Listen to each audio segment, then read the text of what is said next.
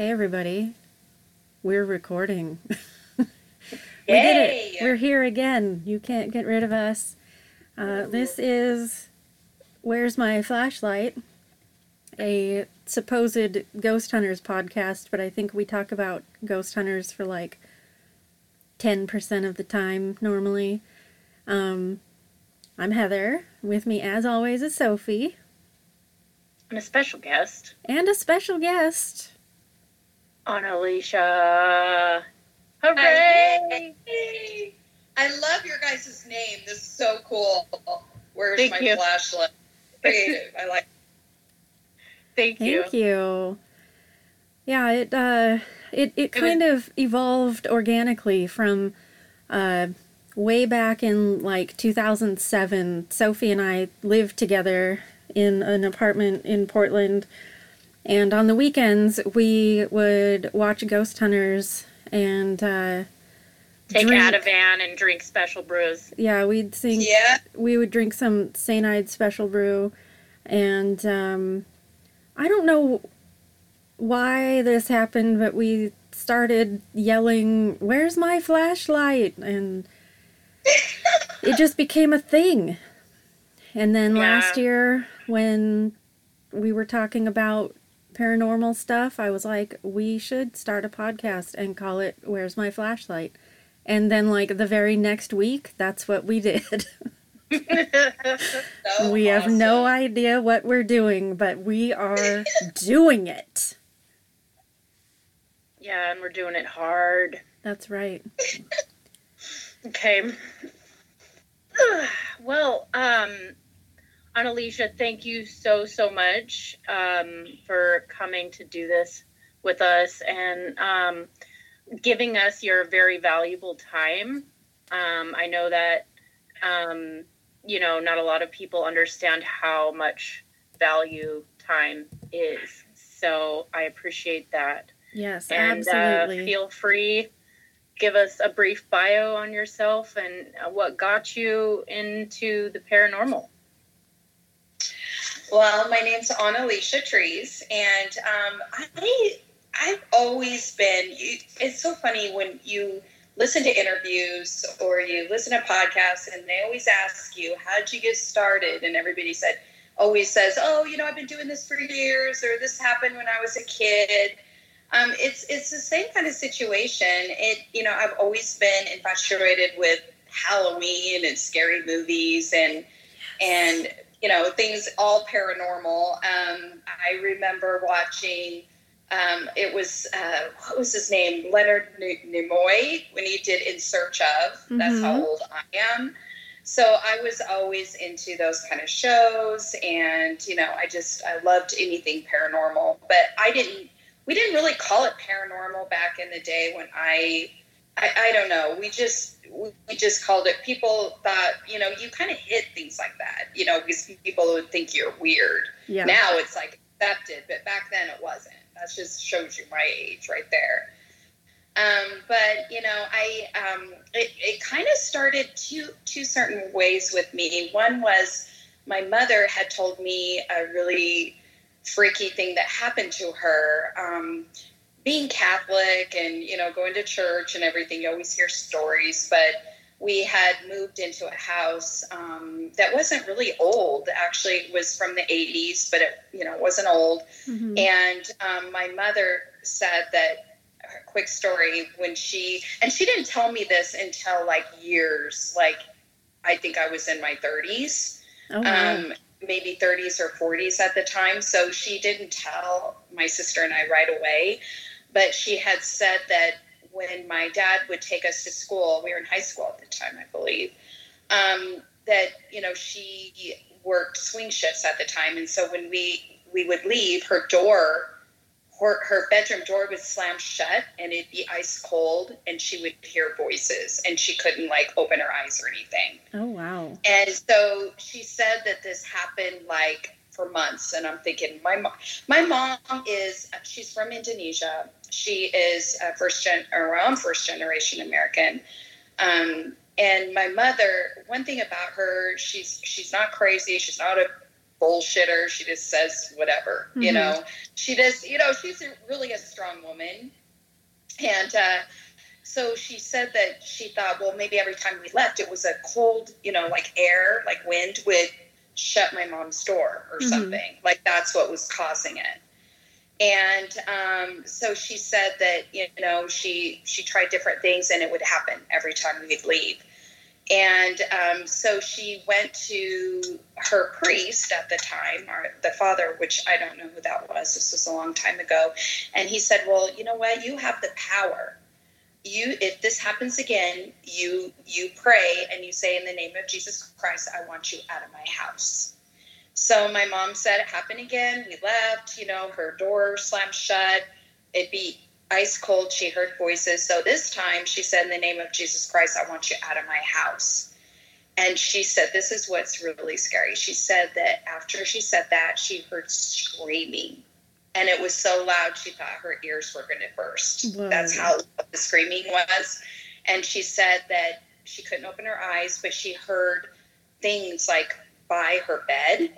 And the um, door flew open and all these different languages like were said and everything she could tell it was leaving her room and it never happened again. And um, when my mom had told me that story it, it really not only creeped me out because i'm like mom why didn't you tell us? And she was like i didn't want to scare you girls because it was just like this yeah. i'm like how i would be freaking out right mm-hmm. um, so you know that happened so it always kind of got me you know just curious and so then I moved to Portland um, because of my ex husband at the time. He wanted a university hospital, which you guys know, HSU. Mm-hmm. And uh, so I moved there and um, I started watching the shows like you had mentioned uh, Ghost Hunters, all that. Um, and uh, Ghost Adventures also was new at the time. And I had MySpace and I reached out to Zach Bagans and, and Steve. Um, what's his last name? I know this. Steve uh, from Ghost Hunters. Um, yeah. So they were my friends on MySpace and um, started talking to them, watching all the shows, and um, you know, told him some of my experiences. Told Zach that he needed to go to Idaho, where, which is my hometown, to go see the um, to visit the old state penitentiary. So that was one of his first episodes, which was kind of cool. Um, and so then um, Ghost Hunters was doing a, um, it was kind of a, a, contest where they were, I don't know if you guys remember this, but they had a show called Ghost Hunters um, Academy. Mm-hmm. And you, I don't know if you remember that. Yep. So my, on a dare, um, my sister, um, it was my sister and some of my friends, I can't remember if it was just my sister or my sister and my friends. But anyway, they dared me to enter the contest. And and so what we were supposed to do is we were supposed to go on there, take a picture, and just you know do a bio. Just you know tell them a little bit about yourself. And I was you know I'm like okay this is kind of dumb. So I just took a picture of myself and then I put um, I'm a dental assistant who ghosty hunts and that's all I wrote. and so they called me, and I was like, "What? You know, like, how does this happen?" And it was Pilgrims. I think it was Pilgrims Productions mm-hmm. that was. Mm-hmm.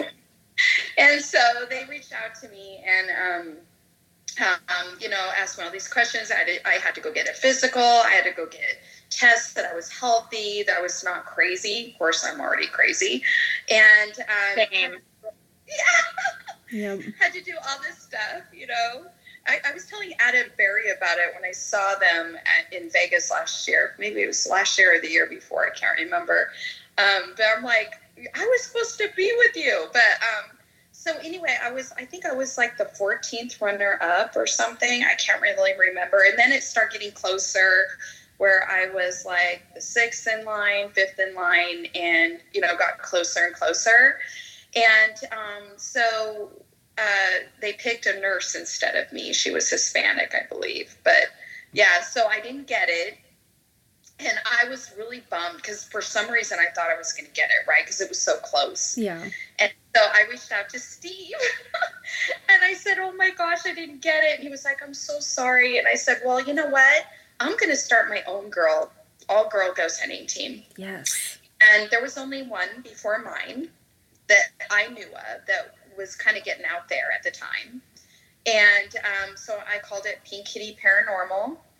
And um, be, uh, to go back a little bit, when this was all happening, I was um, I got really involved with Shanghai Tunnels. It was mm-hmm. a, a, outreach program. It was Cascade Geographic Society that ran it, and um, when I started really watching the shows and everything, I really got involved with helping them out and volunteering. And um, so I did that for eight years. But during this time, as I was volunteering, um, I, you know, I, I tried to get this part, didn't get it. So I started my own team called Pink Kitty Paranormal.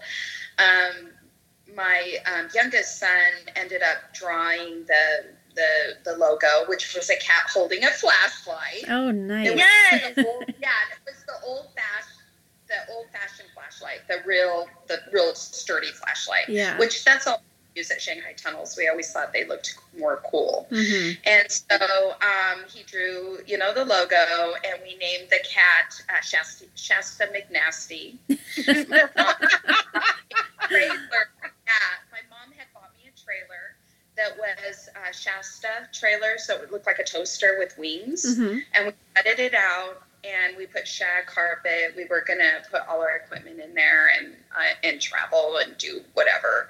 Um, so I, I, was still I was not not yet. Um, it, it, was just a thought. Um, so I had told Steve I'm just gonna you know do my own, and he was like, well I'm gonna look for that because he's into cats, right? I'm mm-hmm. not really into cats actually, but. Yeah, so it was kind of weird how it started, but I always liked Hello Kitty, so it was like kind of like a, a second close thing. Mm-hmm. And so, um, yeah, so I started. I started wanting. I, I thought, okay, well, how can I be different and stand out instead of looking goth and scary and and you know the same typical paranormal, the black and the yeah. you know how can I stand out and be different? So I thought, okay, well, I got to get a group and so it was only my sister and my cousin at the time. And um, I we started doing things with um, Shanghai tunnels as far as like you know AIDS walk and and things like that because Darcelle um, the owners, which was Hobos at the time, actually owned the underground part mm-hmm. that we would um, do tours. So we are really close to like Darcelle and you know all the drag queens and all that. Um, mm-hmm. so um, you know, I was always you know doing charity uh, stuff for AIDS and things like that. So. Um, we decided to get t-shirts made and so we walked around with these pink wigs and tried to get our name out um, and so it, it, it was really it was kind of tough because um, you know I lived in Portland, my sister and cousin lived in Idaho, so it was just really hard for us to connect and try to get a group. So um, I and so I was in the process of still thinking, okay, how can we be creative? So I sew, so I started making outfits for us. Uh, faux oh, fur. Oh, nice. I would decorate all our equipment with faux fur on it, like our EVP recorder had mm-hmm both found it.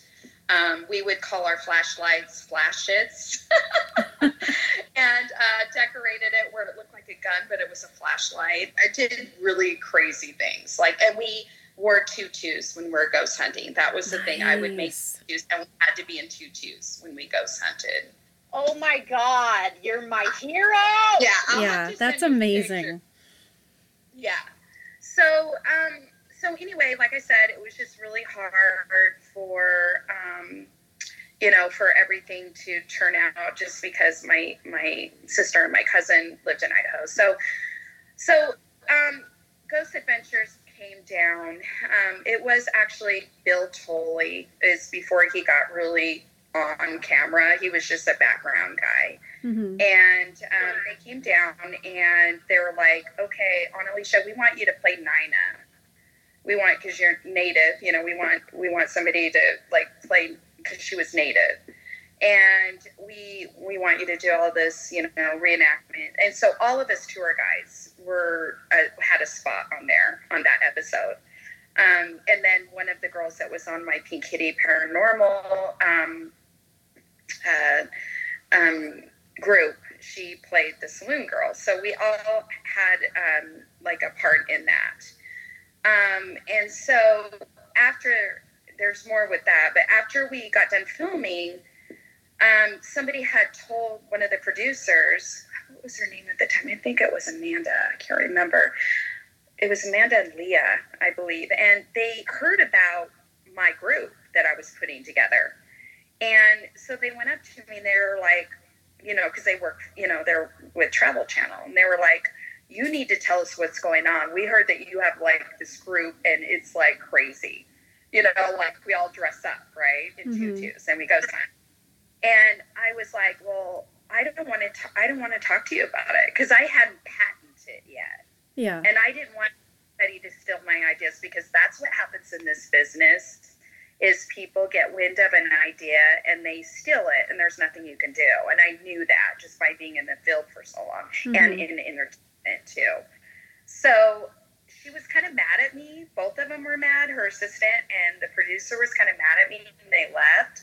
And then they came back and they're like, "Annaliesje, we promise that we don't want to steal any idea. We just, you know, we, we want to pitch this. We think this would be like then that maybe we could use for a show.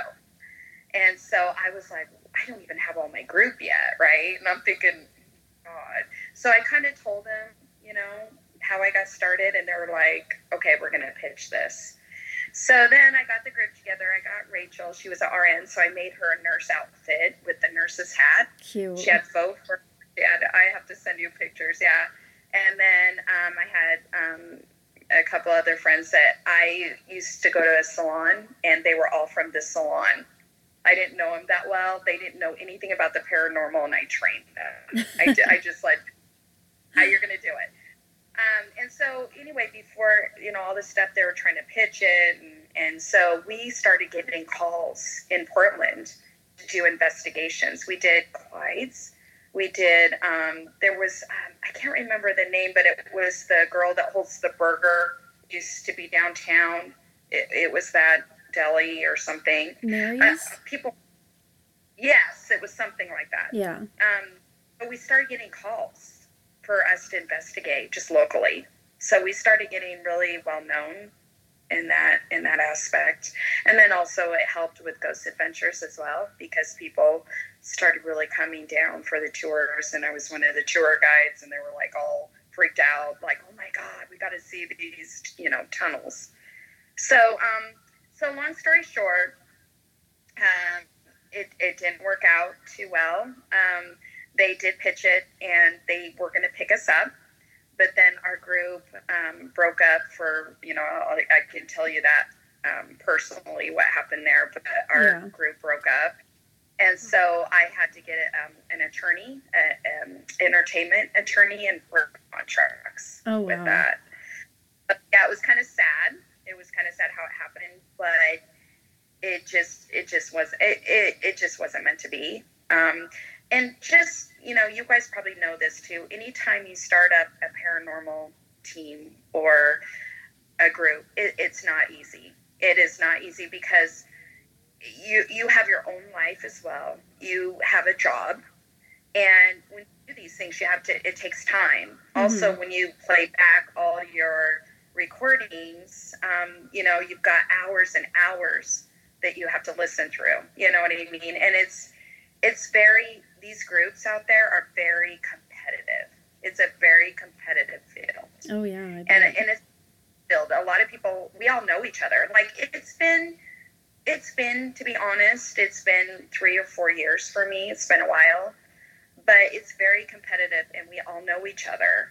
At, at some point, we all know each other, um, and it's it's it, it's it's it can change you. It's changed a lot of people. Um, it's changed a lot of people that I've known for a long time that are like on TV right now that were not like they were different at the time. Mm-hmm. They're not they're not what they used to be. If that if you can put two and two together there, right? and it's called you know it, it changes you, and and I'm just as guilty. It happened to me too. You know, I look back and I'm like, I can't believe I, I acted like that and I did that, you know. Yeah. Um, there is some things to really watch for. Um, but also, um, but that's how I kind of got started and um, was a tour guide and we did a lot of ghost hunting tours. Um, did uh, was with a lot of groups. Um, uh, the the person that really taught me a lot was Catherine Duncan. Um, she's still she's not volunteering anymore. She's um, she's kind of retired a little bit, but she taught me everything I know, and she like literally from the balls down, like you know, like everything, like what to look for, what to mm-hmm. write down. Like you know, you can have all these crazy equipment, but if you don't have that knowledge, if you don't know your basics, it's just out the window. You've got to use your instincts too right. and your intuition. They used to call me the bionic ear because my hearing was so good. Like I would hear something, and everybody's like, like in my group too. They were like, "What did you hear?" And I heard, you know, you're a dirty woman.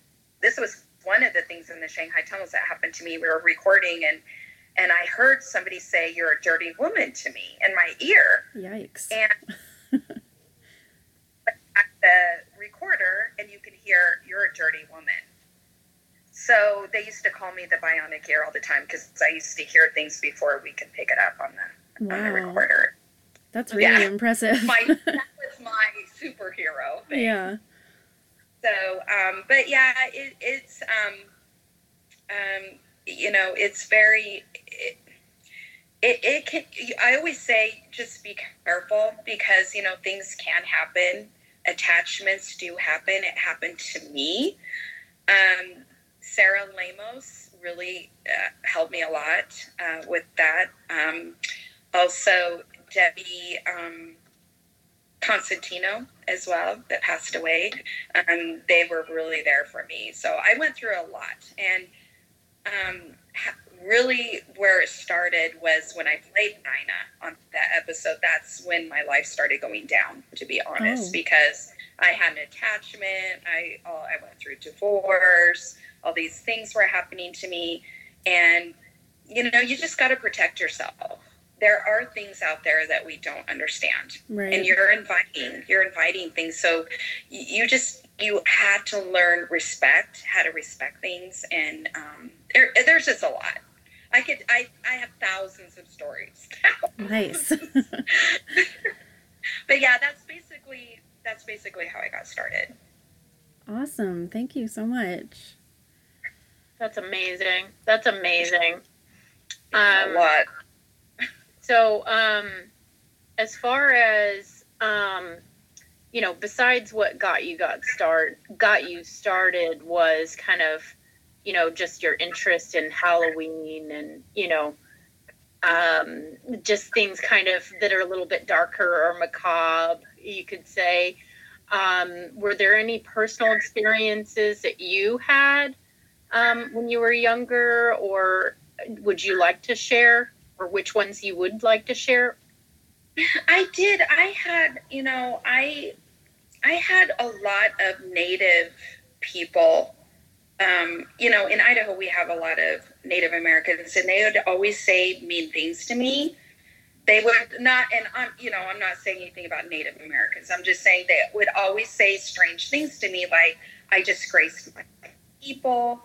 Um, I, um, you know, I came over the Mayflower and uh, did all these bad things, and um, you know, they, I'd always get people saying strange things to me, like I'm evil and I'm, you know what I mean? And I would always have dreams of being like in the 1800s, things like that. Mm-hmm. But those are my experiences when I was little. But most of my experience started adapting, adapting because I, I always knew that there was something different about me. And I always picked up, like, I would see things and I'm like, you know, it's like deja vu. Like I've been there before. Mm-hmm. And, you know, um, you know, and then I would find out that, you know, this happened there, which I already felt like I knew it because I was there. It was just weird, you know, yeah. things like that.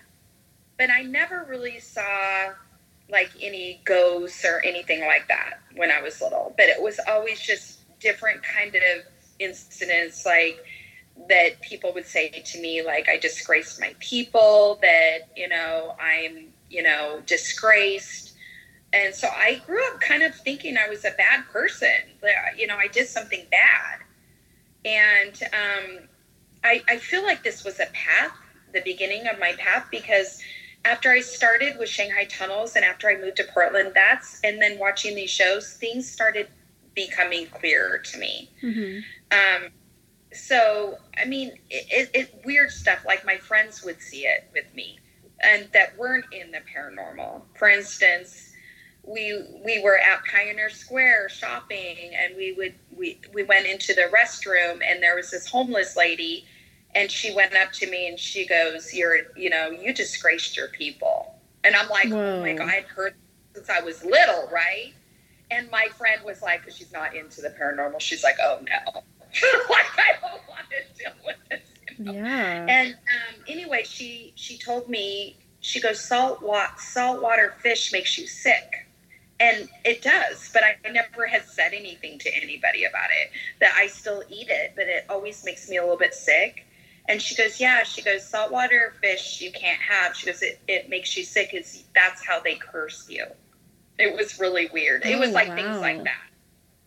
So yeah, so when I played Nina in that episode of Ghost Adventures, that's when I started seeing her everywhere. My friends would even see her at school. I was going to dental assisting school at the same time. I, I was going through a divorce. Um, and, and I think that when you are down on your luck, you or when you're going through something bad, things can attach to you because mm-hmm. you're not you know, you're not in a strong mind, which right, your mind you're, you're vulnerable. Right. Yep. And so it was like I was seeing her everywhere. And the story that I always had taught or was taught by Michael, which he was the founder of the Shanghai Tunnels. Mm-hmm. He's now passed away. Um, but he, you know, always told a story about a Native American girl. She was Klickitat Indian. She was only 16 and true story, she was taken from her family, like a lot of them were back then, mm-hmm. and she was sold to prostitution in the tunnels. She would be a saloon girl, or they would use these traps to trap men, or you know, these women would put opium drops in their drinks, whatever. Mm-hmm. But that's where she worked. She was taken, and that's where she was was you know working.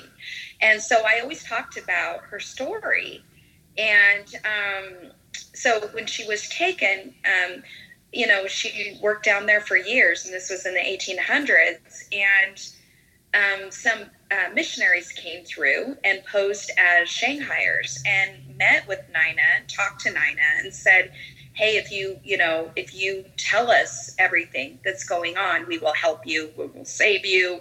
We will go to the police." Um, mayor, whatever, and we will get you back to your family.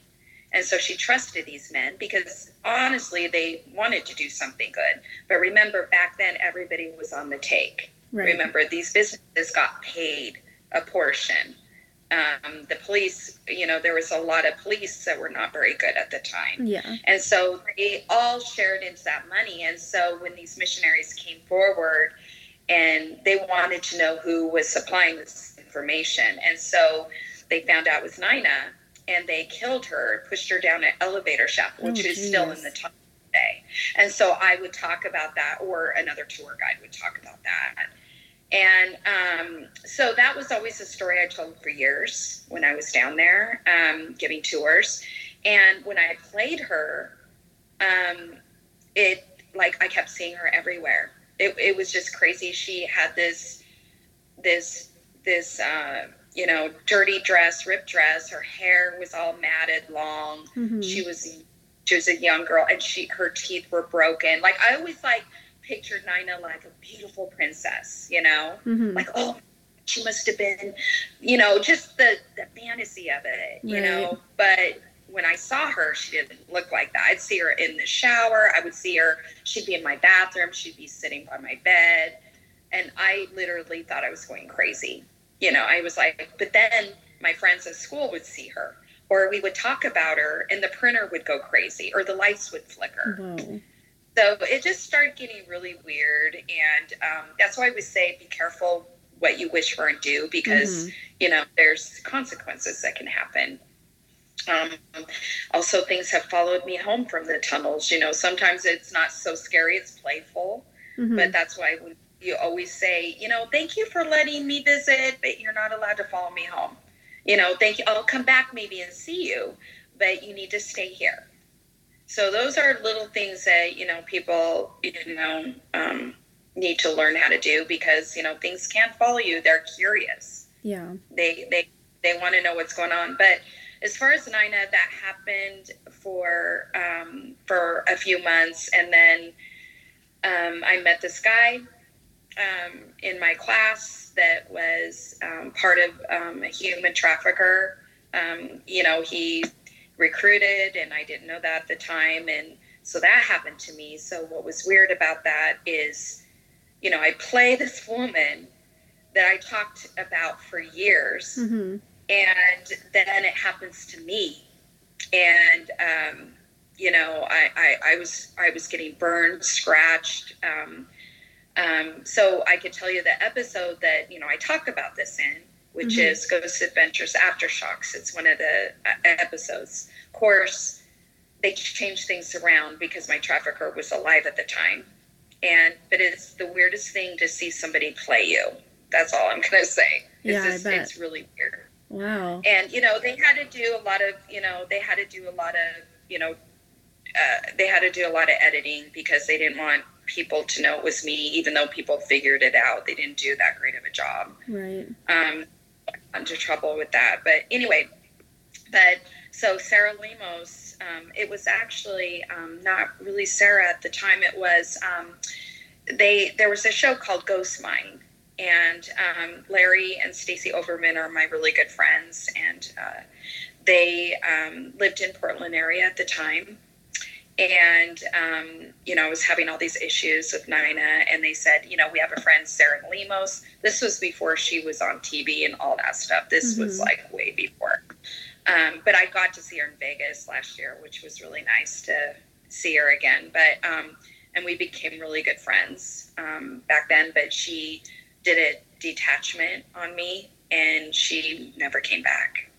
Um, but Wow. she screamed and like you know, like Sarah said that she was screaming, she didn't want to leave me, that, you know, she wanted to continue to protect me. And it, it was crazy. Mhm. It was just craziness.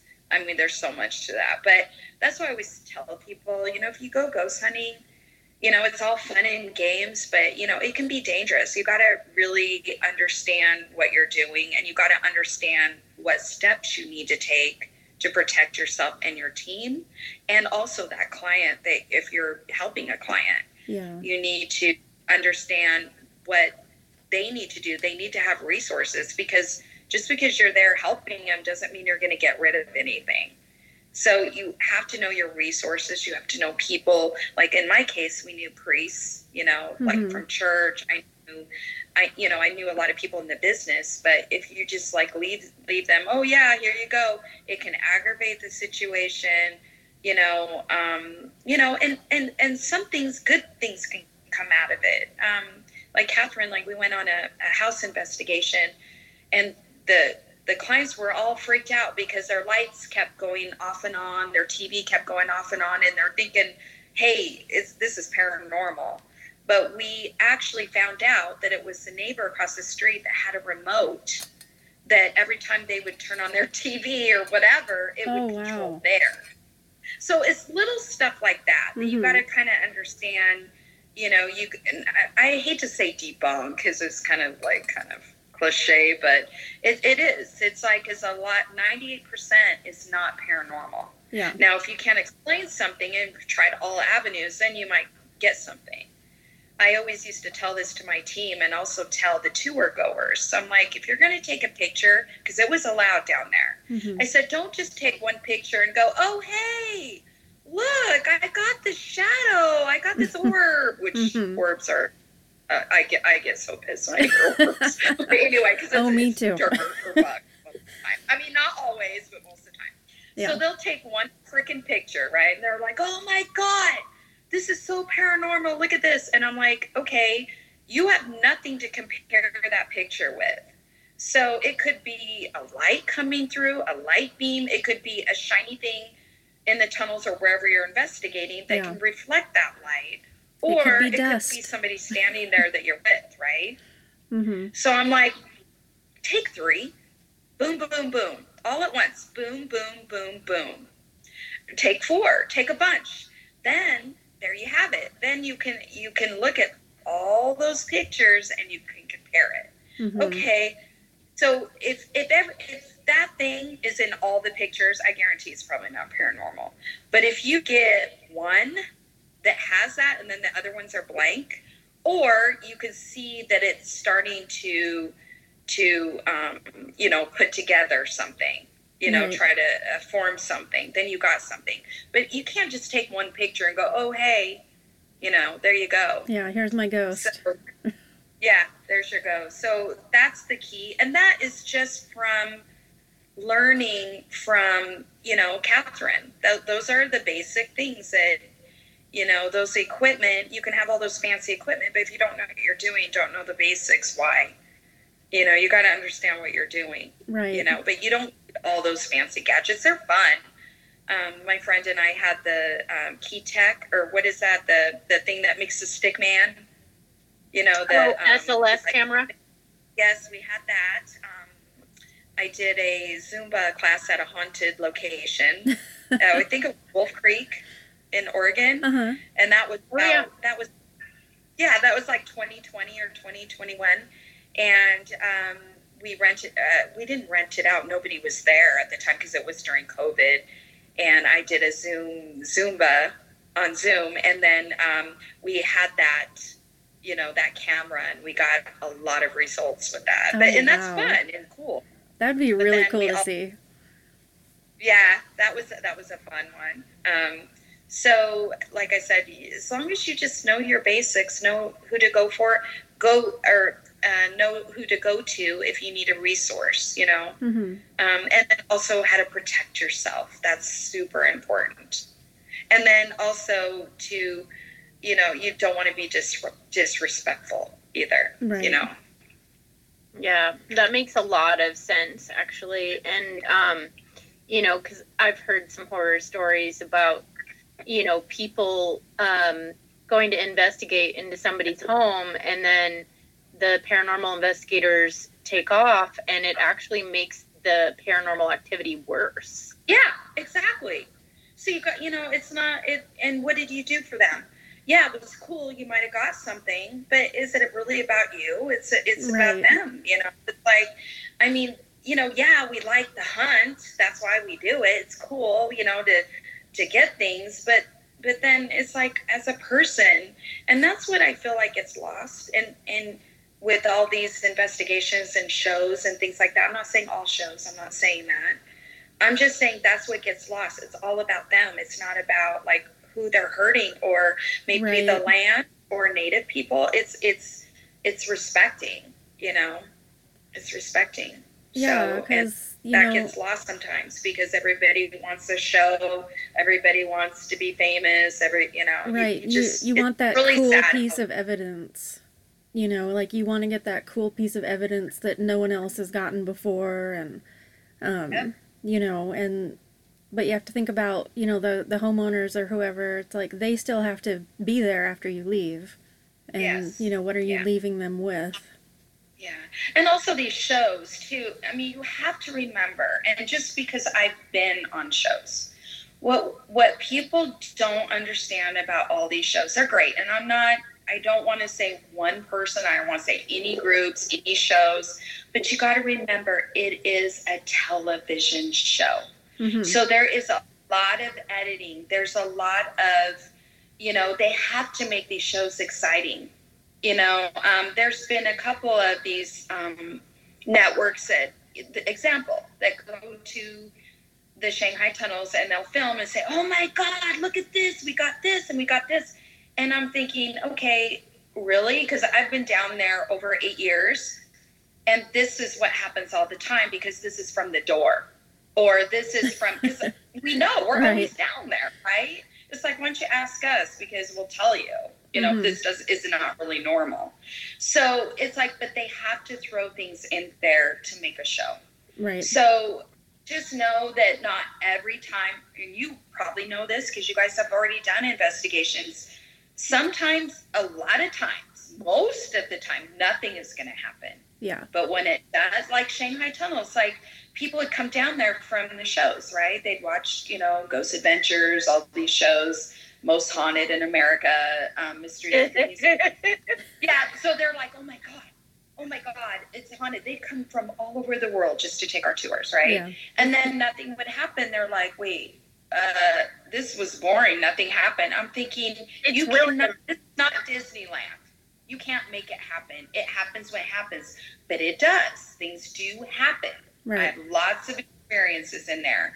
My hair being pulled, my rubber bands being pulled, and then going back to my apartment, South Waterfront, and turning on the light, and the light bulb explodes because oh, something oh, followed me home here all day. So, and then people seeing that. So, you know, things do happen, but they don't they don't do it on command. Mm-hmm. You can't say uh, it has to, you know, it, it happens when it happens. So that's how these shows are too. It's like they get, you know, it's it, it's more believable when they don't get a lot of things because that's right. usually what happens. Well, yeah, and and we've we've talked about on our uh, podcast before, like you know, there'll be episodes of Ghost Hunters where like they really don't get any evidence at all. Yeah, and it's like, yeah. well, this was like uneventful and boring, but I think those are really important episodes to include. Um, yeah, and, because and it's not get, always super exciting. Yeah, and they get a lot of crap for that. And what's sad about that is it's really true. I mean, a lot of times it's not some of these shows, which I'm not going to mention, they get something every time and they over exaggerate, but that's what makes the show. Right. I mean, that's what you know, is entertainment. So what's sad about that is when these shows first came out and when, you know, people started getting, you know, groups formed, it was it was about just, you know, giving getting evidence. Now it's just like for show. It's it's all like entertainment, you mm-hmm. know, and it's kind of sad really. Um, because that's not how it started. But, you know, unfortunately, a lot of these shows don't have a choice because it's either that, it's either editing or that, or they're they don't have a show. Right. And they rather have a show. So and and that's what's hard is um, the producers, the editors. I mean, they call the shots. These networks call the shots. Mm-hmm. So um, you know, um, and it, I I've been I've turned down so many offers. You guys don't even know how many offers I've turned down because for instance, they wanted me to be fake and run and scream. And I'm, I'm, you can ask anybody that's investigated with me. I always go in first. They always want me to go first. Yeah. Because I'm not scared. so for me to, to be fake and start screaming and doing all this, I'm like, no. I mean, so, because they were telling me, well, we need you to do this. We would want you to do this. And I'm like, that's no, because that's not who I am. Right. You know, I'm like that. so um, yeah, so I'd rather be you know honest and and straightforward than you know having a show or being well known or all that. Right. So. well, yeah, good. We definitely appreciate that. Um, and yeah, I've seen a lot of shows where it's like, you know, there's just all this, you know, manufactured drama and um, yeah, it, sad. It's just like you know, I I'm a scientist, you know, in real life. Aside from being a podcaster, like I do, um, like wildlife biology, like field science and stuff, and um, so I really like the the process of mm-hmm. you know doing science, like collecting data, and then going over the data to figure out what it could mean, you know, like that's what I like, you know, and um, so I, I look at, you know, paranormal investigation in the same way. You know, yeah. it there's science and then there's drama and crap. And, you know, as much as I love drama, you know, it has a time and a place, I think. Well, and I think in my situation, to be fair, I think I caused a lot of the drama. I think, you know, I look back, I, you know, I, I wanted to be well known. I, and the reason why I wanted to be well known is because I didn't have a lot of money. And then I knew if I got picked up by a show or got, like something's just walked by. That was weird. Hmm. I felt like, you know, that was the way I would get funding. Mm-hmm. And so that's why I did the tutu things. And I did the, I, I wanted to, my goal was to help people to do more yeah. of the home investigations. That was my, now it's the area. Everybody wants to go to different areas. But mine at the time was, you know, going to businesses and homes. And I, that's where it was at. Because I've always had jobs. I'm a fitness instructor, I'm a dental assistant. I've always had jobs where I help people. Mm-hmm. And so, you know, tour guide, same thing. I love people. I love, you know, uh, sharing. I love history. Mm-hmm. Um, and so, you know, that was that was what I did. But I knew that you know to be different was good because I'd be you know I'd be more noticed. Right. And the, this group that I created, it started getting stupid and crazy, and, and it was like almost like comical, which was fun, but it was just it started getting really competitive and mm-hmm. and a lot of bickering and fighting because it does change you. You know, I mean, I told you guys I won't mention his name, but I did date a, a ghost hunter for a year, and you know, I I see what it does to you. Yeah. You know, personally. Um, and you don't, you're not who you are anymore. Um, and so, especially with people that get on these shows and then all of a sudden they're not on a show anymore, Mm-hmm. And, and, you know, it's like all of a sudden it's over, you know, and, and, you don't know what to do with yourself. You don't know how to act anymore. You, and when I say act, you don't know how to be yourself anymore. Right. So um, it's just, it's just, there's a lot to it. But I have to say, though, I, I miss a good investigation. I love, you know, pictures. I love, um, you know, I love trigger objects a lot. I always used to work with a lot of, in, in the tunnels, we used to do that too. We used to get old poker chips and cards and, you know, and like do the whole, like, you know, have trigger objects. Mm-hmm. So, or, you know, um, we had old, um, boots at the Shanghai tunnels that were, it was actually pretty sad. It was from the, the men that were Shanghai. Right. And so we'd keep it in this trunk, and then we'd, we'd have to lock it up every night because to protect it, it was like a museum, basically. Yeah. Um, so we'd use that as a trigger object, and and then we had the gel cells down there, um, which we would sit in. You know, I would go into. We had these that were found down there. They were holding cells for breaking a woman's spirit, basically. Oh. And what they do, kind of like when I was trafficked they, it was kind of the same concept. It was called white slavery at the time, but they would put a woman in this closet like cell, and it was called breaking a woman, meaning that they wouldn't let her out. She could scream and get everything out and know that she would never be able to leave. Um, and so sometimes, you know, we would do investigations and I would sit in there or somebody would sit in there. So, you know, I, I to be weird, that's what I kind of miss is those trigger kind of objects, yeah. you know. Yeah, that was kind of cool. Wow, I did not know about that part of the Shanghai tunnels history. Yeah. Oh, yeah. You never took take took an uh, had taken a tour down there? No. Yeah. No, well, I it's haven't. no longer. They opened up a new section before Michael passed away, and I don't know if they started up with tours or maybe another company did because we were nonprofit which mm-hmm. we were proud of so meaning we would charge for tours but all the money would go to we'd call them work parties and we would do digs and and uh, preserve the tunnels mm-hmm.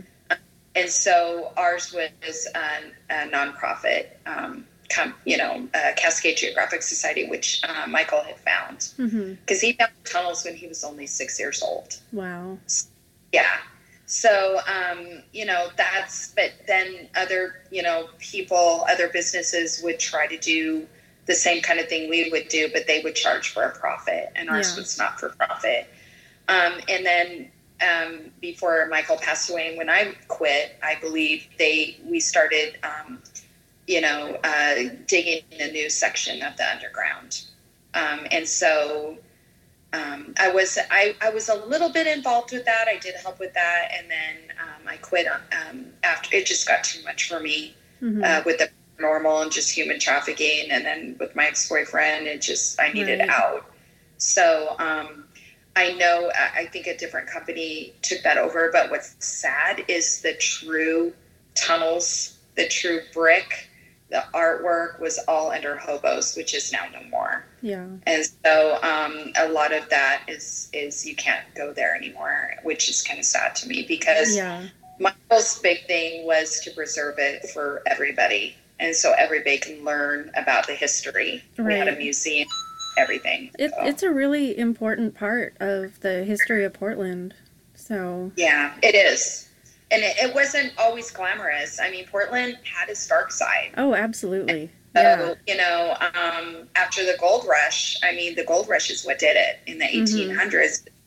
You know, basically the underground was built for not Shanghai. It was built to move merchandise through mm-hmm. to the waterfront.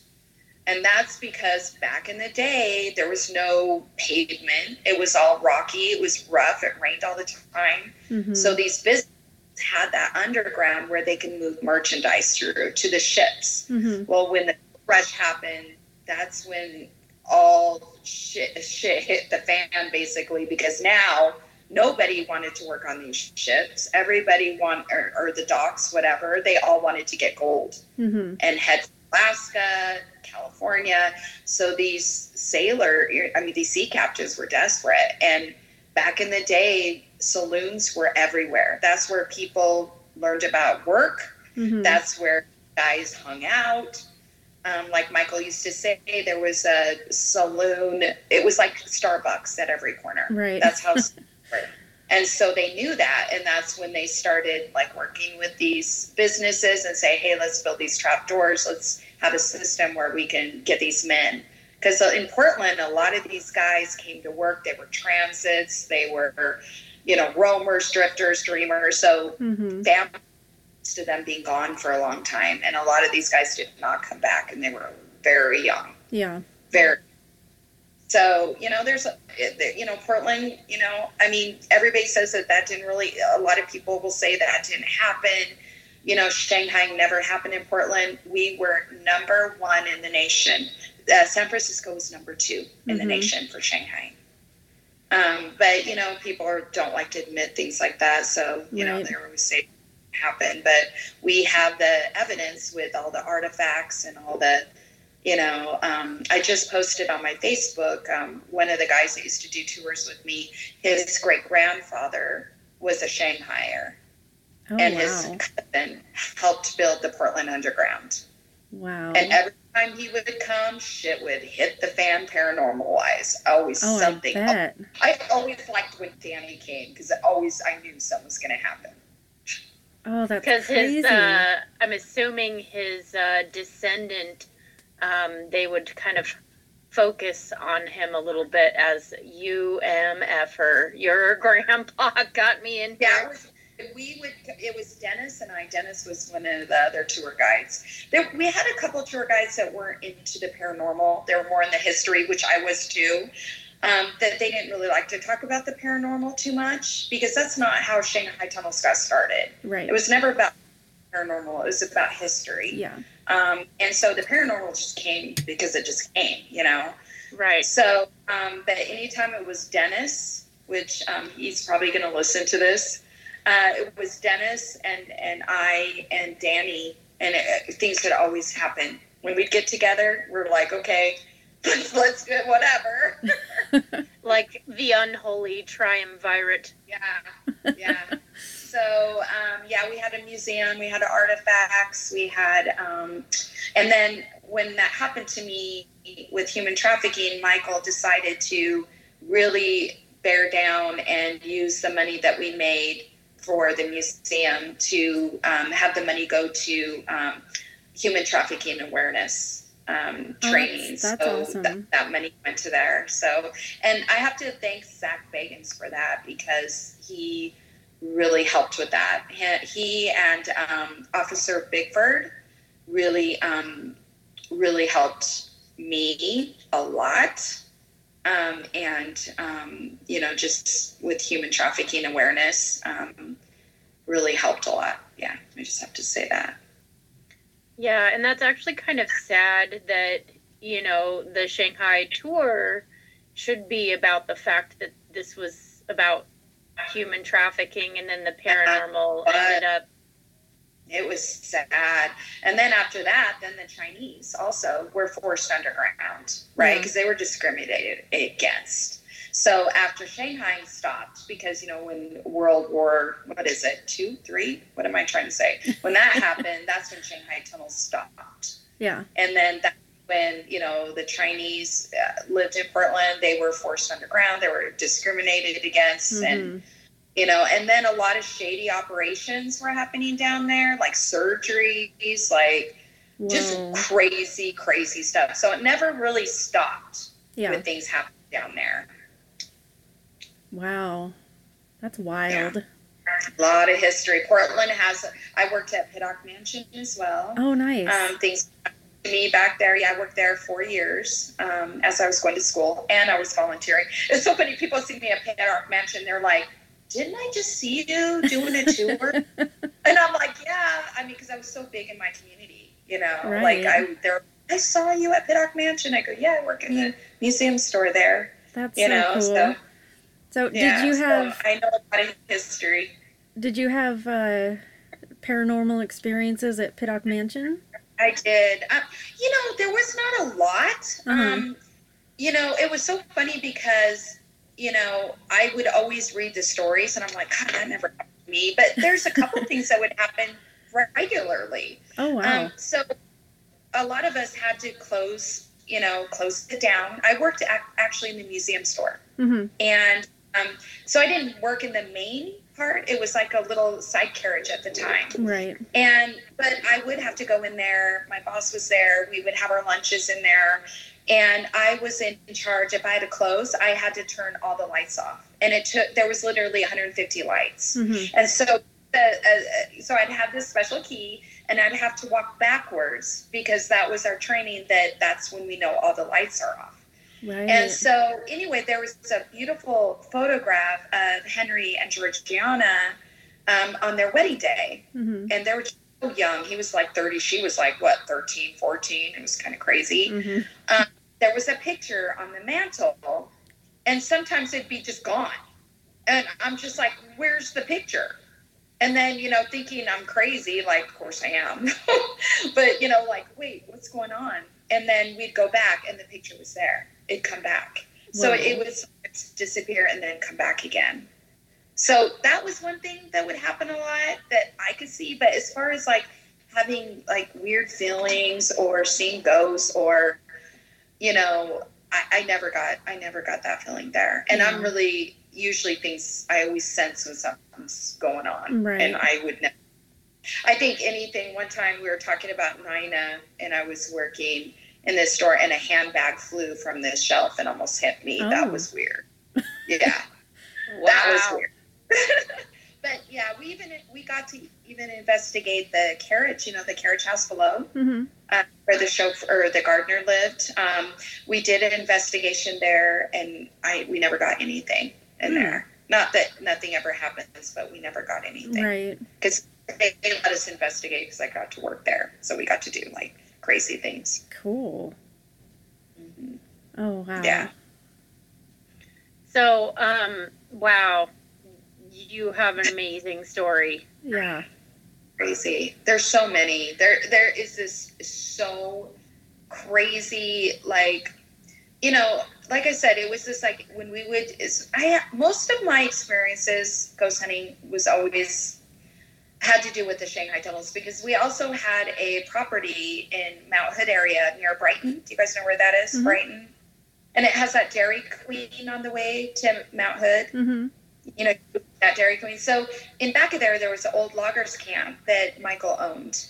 and um, it was also tied in with the Cascade Geographic Society. And it was old buildings that were still there from the loggers camp. And we got to stay there and investigate. We would do like huckleberry festivals there, things like that to raise money. And uh, things would happen there. We got to investigate there and crazy peer. Like I saw this, um, it, it was crazy. It was like a, a like a pilgrim girl, which I ended up playing Cookie, which was one of them but I actually saw her and we all saw her and we all got a picture of her. It was really crazy. Wow. So, um, yeah, and the little boy in suspenders we saw, and I, I, saw that with my own eyes, and that was that was really crazy. But most of my experiences were in the tunnels mm-hmm. too. I would say probably eighty percent. Um, you know, a lot of times we'd get drunk people that would take the tours. You know, mm-hmm. like be downtown and then go take a tour and one couple had to be a little disrespectful and making out, not listening to Michael. And I was, we always had somebody watch the tunnel from the back and the front so nobody would get lost because you can get lost down there. Yeah. And it's pitch. You have never seen pitch black like you have seen the tunnels. It's pitch black. Um, and uh, they were making out, being disrespectful, and I was kind of clowning around, kind of pissed off at really about it. And so I took my flashlight and I shined above where they were making out. And remember, it's pitch black. Mm-hmm. And then I saw a, a, a, figure, a demon figure above them. And I'm like, what? What am I seeing? And it was Whoa. all like misty black and green. And I looked at the other tour guide with my flashlight and she mouthed, I'm seeing the same thing. And uh, yeah, that it was trying to get their energy, probably from them making out, trying to get energy from them. Oh wow! But it was crazy, yeah. Just weird stuff. We have an opium den, uh, opium den down there mm-hmm. um, that we would get capture pictures um, because there were uh, two opium dens down there. Mm-hmm. You know. Wow. and uh, wow. also, Annaliesje, um, you know, I I want to say again, I really appreciate you doing this interview with us because if you know you kind of got away from this field because some of it is like dealing with the attachments and dealing with all the you know the kind of backbiting competitiveness of the biz and all that kind of stuff i sincerely hope that you know nothing happens because of you interviewing with us i would absolutely hate yeah. it if anything that we did would cause any harm to you? You know, I am really strong in my faith. You know, I'm Catholic. I'm very, I'm Christian. I, you know, I, I'm, you know, I'm okay. I know I, I had to get therapy for years. I got Same. therapy. I literally had to, you know, it's almost like an alcoholic, how you have steps. Um, mm-hmm. and you know i'd get flashbacks. I would see something and it trigger or you know something with my ex-boyfriend or you know or, or michael or you know michael's death triggered a lot for me. You know that was really unexpected for me in 2020 and we never really got to say goodbye. We didn't leave on good terms because i left. He didn't want me to leave and so you know a lot of things started coming back that i just you know prayed about and you know I, you know, I'm not saying I'll never investigate again. It's just something that you know I, I've just kind of moved on a little bit. Mm-hmm. Um, but you know, I always want to be there for people and maybe be a resource or a tool. You know, uh, if anybody has any issues or problems, they can always go to me. Same thing with um, uh, human trafficking survivors or somebody that is in inside right now um, but I actually had to stop that. I was a um, I did volunteering for that, but it started getting to me a little bit. Yeah. So um, you know, I had to kind of stop that. But I I will always be there for people and help people. But I I do miss the investigations. I do miss um, you know the pictures. Um, the the things I capture on um, our recorders, mm-hmm. um, and then also trying to figure things out, like what is causing this you know. So right. Wow. Um. yeah, that's all we can say is wow. Yeah. yeah. Wow. wow. Yeah. There's so many. There's so many stories. I, I'm really excited for you guys. You know, because I think you guys have a good head on your shoulders. I think that you understand really what happens. You know what you know what's real and what's not. Mm-hmm. You know, thank um, you, and also believable and what's not. I mean, it's like I always say, you know, it's common sense. You use your head. Yeah. You know, if something seems a little bit too, you know, you know, like you're like, mm, go, you know, go with your gut. You know, mm-hmm. and that's another thing that I've learned. You know, with this whole thing and all the experiences I had to deal with, and good, good and bad, is I never really listened to myself. I always, you know, just did whatever, you know, whatever, you know, made somebody else happy or, you know, that I wanted it so bad that I would just do anything to get it. Mm-hmm. And I now that I listen to myself and listen to my gut, it's it's better. Like when you asked me to do this, you know, I have to be honest. I was like thinking about, ah, I haven't done this in a long time. Is this is this like you were saying? Is this going to trigger anything? But it, you know, I don't, I really don't mind talking about it. It's like if it's helping somebody, that's great. If not, that's great too. But it's just my experiences. Mm-hmm. Um, I'm very blessed that a lot of people were with me during the experiences because I feel like it's more believable. You know, right. it, oh yeah. And he said, I'm telling you, happened on my own. And what's sad about that is it's not, you know, it's only my story. You know. Yeah. Um, but you know, I really tell people to really try to watch that episode that I was in. I, I was in a couple, actually three or four, but the one that I talk about human trafficking um, and you know the paranormal, even though things were turned around, like the the guy that played my trafficker was older, and actually my trafficker was very young. oh. um, and also um, that he was also gay, and you know it doesn't talk about you know the real story. Someday I'd love to tell you guys about the whole what happened because um, yeah. that's another story in itself. But so Absolutely. if you watch that episode, it still touches on what can happen. So even though they had to you know twist things around a little bit, but um, okay. yeah. And you, it, wait a second. To go back to what you said earlier, I think I got this right. You got in trouble for sharing your story, even though it was like was there was a backlash for you? Oh yes. What happened was um, when i did that episode which was in i think it was uh, 2016 2017 i can't remember really. But um, when when i was asked to do that michael and i were asked to fly to vegas to film that with Zak um, for a show. He had an aftershock show. Um, and it's basically touching on like the investigations they had done, like what had happened after, like right. what was the fallout, or are they still having issues, whatever. Well, Michael had told, um, I think it was Jeff Bollinger, because you know I haven't seen him in a long time, but it, he was a he did all the um, uh, research for Travel Channel at the time for the show, and so they found out what had happened to me and so I hadn't even told my parents. Nobody really knew. Just I think just as you know, Michael knew his wife and um, my ex-boyfriend that I told you guys about. Mm-hmm. Uh, just a handful of people knew, and I didn't really want anybody to know.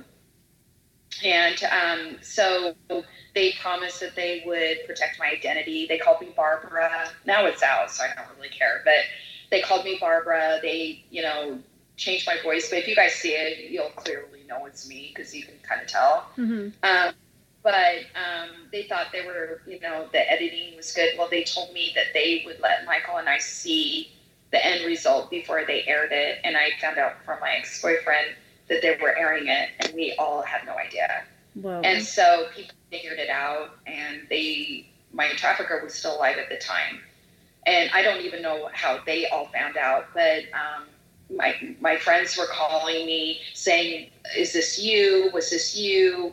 This has to be you." Um, I was getting phone calls, reporters, just all these people calling mm. me, mm-hmm. and I was spiraling out of control. Like I had no idea they were going to air it because I I last we heard that they were going to air it. Yeah. And so um, it was very traumatizing. They shot up the Shanghai Tunnels uh, Museum. There were bullet holes in there.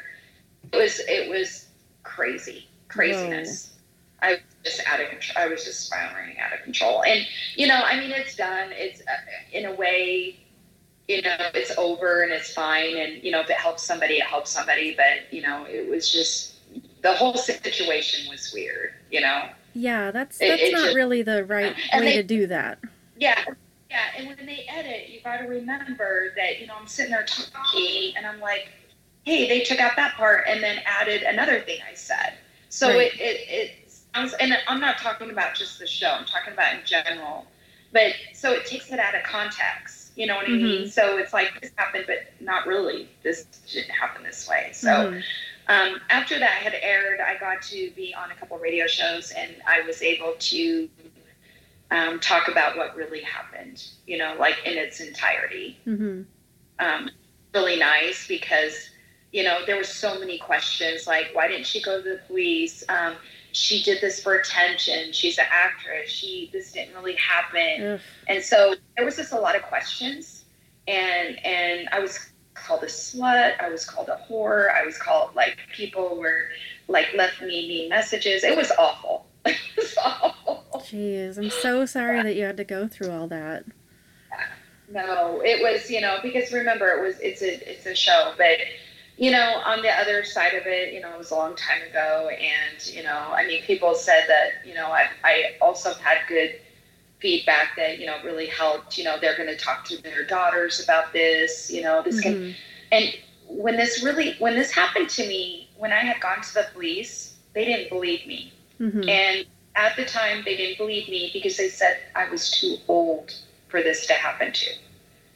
That I was too old to be human trafficking trafficked. Now mm. it's it's you know things have changed. We've changed laws because of it. Yeah. And happens if they don't care how old you are, they just they just if you have a look or if you can do the job, that's what they worry about. It's not about teenage kids. I mean, it is, and yeah. it's about children and babies, but it's also any age woman. Right. And so, um, yeah, so when I first went to the police, they didn't believe my story because they said I was too old. Mm-hmm this was years ago, and you know it's changed now.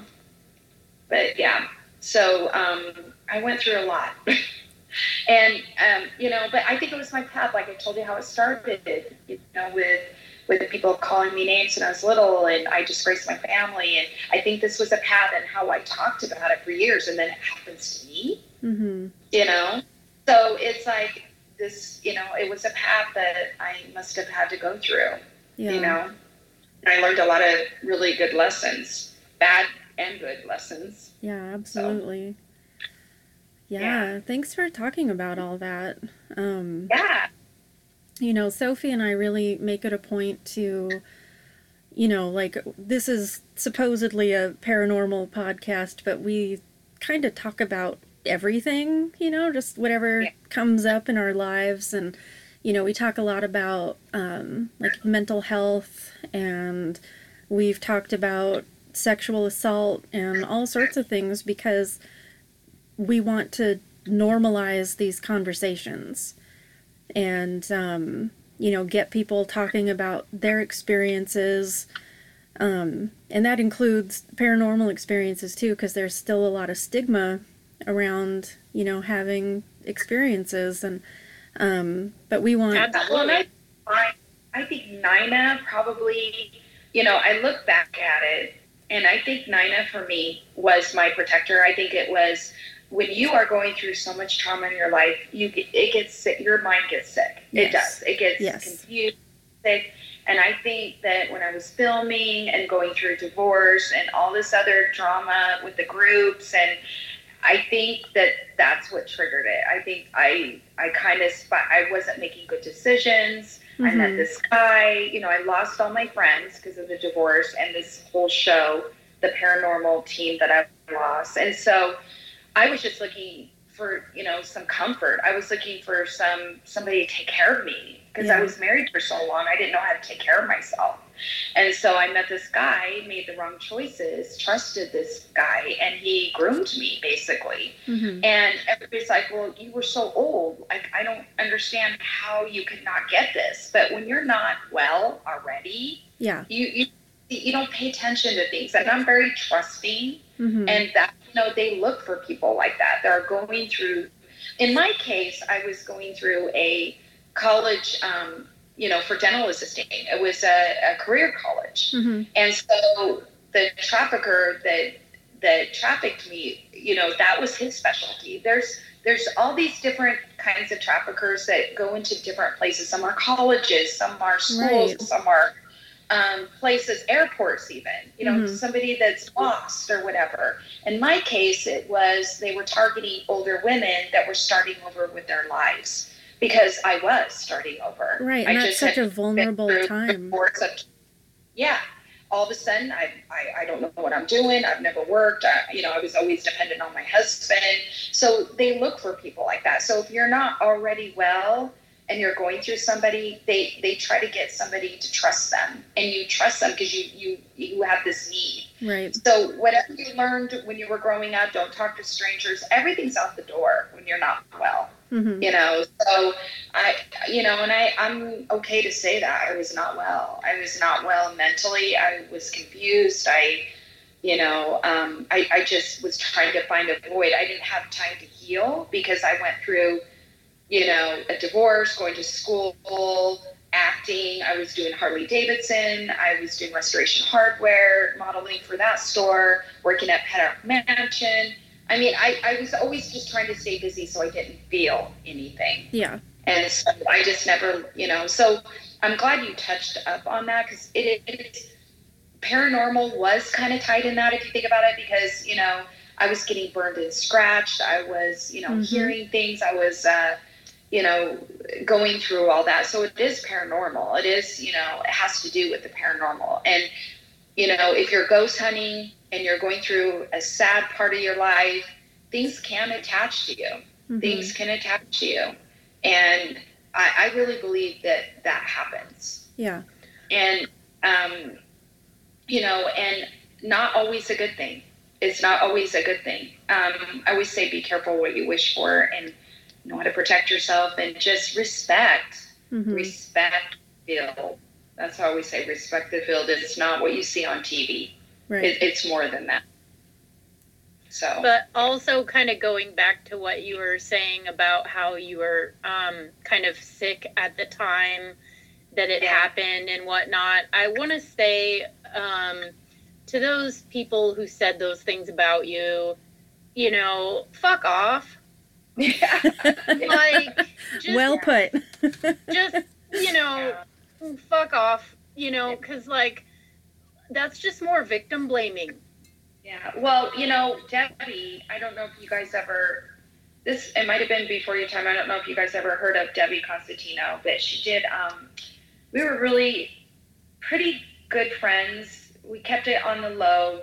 Uh, she did a lot of EVP work for Travel Channel. I don't know if you guys remember, but her husband and her they passed away. It was a murder suicide type thing.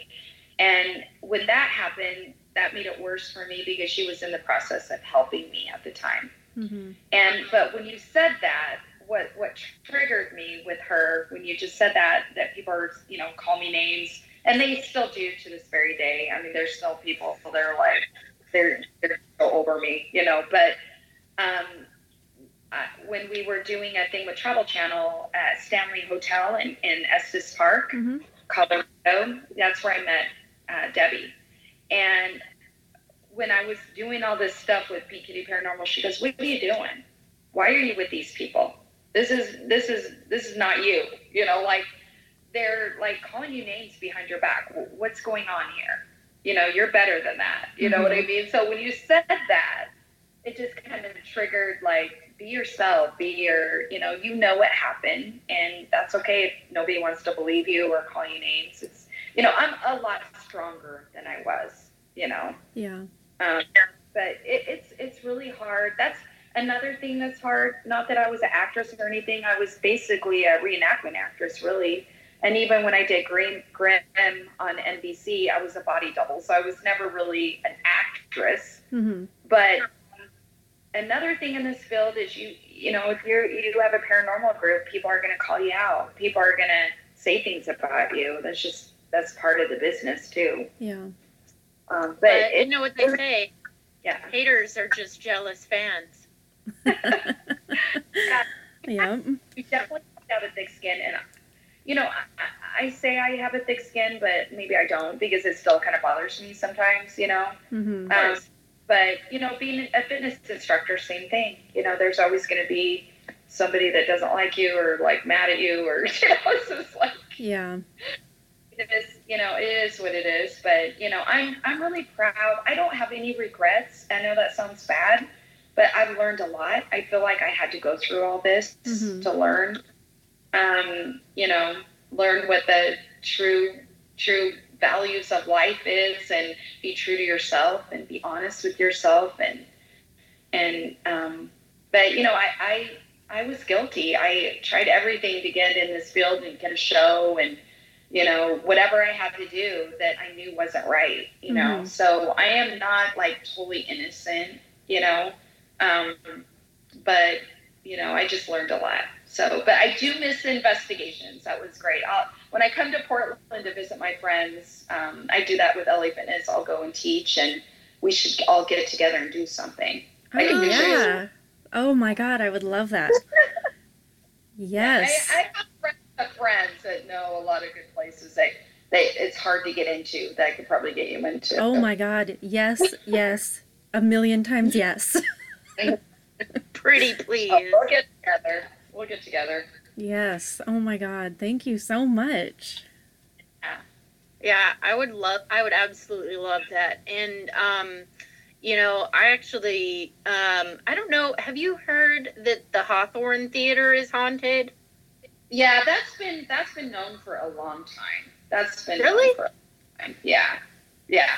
So you know what is a good place that you guys should go and stay, and it's super hot.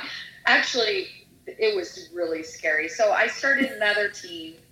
Um, it was called Haunted Sleepovers, and it was with Michael P. Jones. Um, he wanted it was only strictly for Shanghai tunnels, mm-hmm. um, and I stayed at the Eagle's Nest. Do you guys know where that is in North Portland? No. It's, it's the oldest. It's the oldest. They do like um, is it called Eagle's Nest? I'm sure it is. It's where they, you know, it's a saloon, but you could stay in, in the hotel and it has like three rooms mm-hmm. and like sixty dollars to stay in there. I'll look it up and send it to you guys. Okay. That sounds familiar. That, that, was the most scariest investigation. Uh, yeah, that I've ever, and I'll, i could tell you guys be, you know, behind the scenes too. But oh, yeah, that that's that's a good one for you to say. But as far as the, the theater, I've never done an investigation there, but it's been known that that's been on it mm-hmm. for a long time. Okay, because I talked to other people about it, and um, and I looked on the Hawthorne Theater's website, and um nobody ever mentioned anything about it being haunted, but yet yeah, I had. They won't. They won't. Oh, okay. that yeah. explains well, it. Because you know what? A lot businesses don't want that to be known. You know what I mean? Mm-hmm. So they people can say it's haunted, but then some businesses don't want to be known for that. You know, right. I mean, yeah. in Wyoming, same thing. Where I was, um, I was working at the spa there, and there is a haunted location, and the owner said, "Yeah, go and investigate," but I don't because we were trying. I was gonna, you know, there. My friend wanted me to get, you know, Travel Channel down there, which I could, but I was there. The owners didn't want that kind of publicity, mm-hmm. so you know, sometimes people don't want to be known for that. Yeah, that's fair. Um, yeah, I was just curious because yeah, I had two paranormal experiences back to back when I was there. And I was just, and then I started looking into it and thinking, oh, I'd love to go do an investigation there. And I knew that they were on lockdown during COVID, right. that you could reserve the place for uh, a pretty penny. and, uh, but, you know, I, I'd be willing to pay for it if I could do it, if I could investigate it. Yeah. Yeah, and you know, and some businesses they're fine with that and some aren't, you know, they'll tell you they don't like that kind of stuff, you know. So it's like when I went to the when we did the Eagles Nest, I think it's called Eagles Eagles something. I don't know. I I have to White Eagle. Oh, the White, White Eagle? Eagle? Yeah, yeah. Yeah, so that's part of the Shanghai tunnels. They have a tunnel. They have a ground down there. Okay. And there's um, knew Michael, and they allowed us to stay there. And it was the most creepy. It was terrible, and it was so funny because you know, like when you watch those shows, you know, everything happens. Everything, you know, Uh-huh. everything's dark. It happened. And in this case, it happened like at five, five thirty, six o'clock in the morning. Whoa. You know what I mean? It's just like it's so funny with those shows. It's like, oh, it's at night. But hmm scary. But like not necessarily can happen during the day. Yeah. Can happen during the morning. But in this case it happened in the morning. And what I liked about this group I was in is we didn't want them to tell us any areas that were haunted. We because we didn't want that in our heads hmm oh, we're something because that's haunted place. So what we did is we would stay in these places and we'd tell them, don't tell us where everything is. And then we would investigate and then we would find stuff and then go over with the owner what we found. And they're like, well, this was haunted. This, this happened here. So it was, it was crazy. That That's was that. great. Guys need to spend the night there. It Okay. was insane. And it's funny because we were kind of pissed at the time because you know the bar was happening, so it's it's so noisy. You know, we're like, okay, we can't get anything because you know we could say we hear something, but then it could be the bar people downstairs. hmm Things really happened was when the bar shut down. That's when things started happening. That's so cool. Yeah, That makes a lot of sense. Yeah, I have to try that. Yeah, I'll let you know what happened. It was not good. It was actually scary. to Tell people. Oh wow. Yeah, yeah, yeah. It was it was insane. But Maybe we can have you on again sometime, and then you can tell us.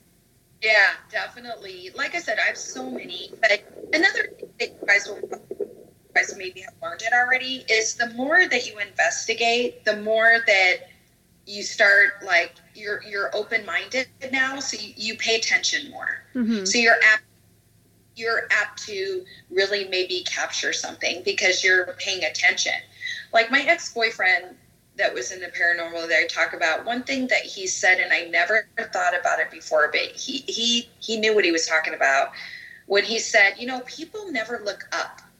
Do you notice that? Nobody really looks up at the sky all day, right? Things Uh huh. you know, nobody, everybody looks either straight ahead, to the side, or in back of them, or not, not even really in back of them, but nobody ever looks up. Hmm. So there's a lot of things that happen up there that we just don't pay attention to.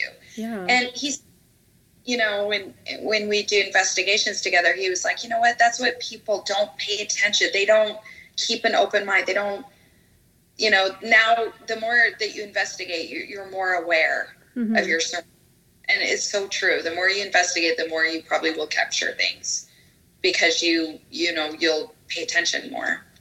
And you know he had a point to that i think. Yeah. Yeah, I mean that makes sense because it's like pro- you're probably kind of almost kind of honing your not only your skills but also your senses in a way too. yeah. Where it can be bad and good though. It could be bad and good but um you know um it, you just like i said it's like you just you just it's it's i always say this too like i so, told you from the beginning of this um, podcast i was like you know you just gotta like listen to yourself and have some like common sense Mhm. you know?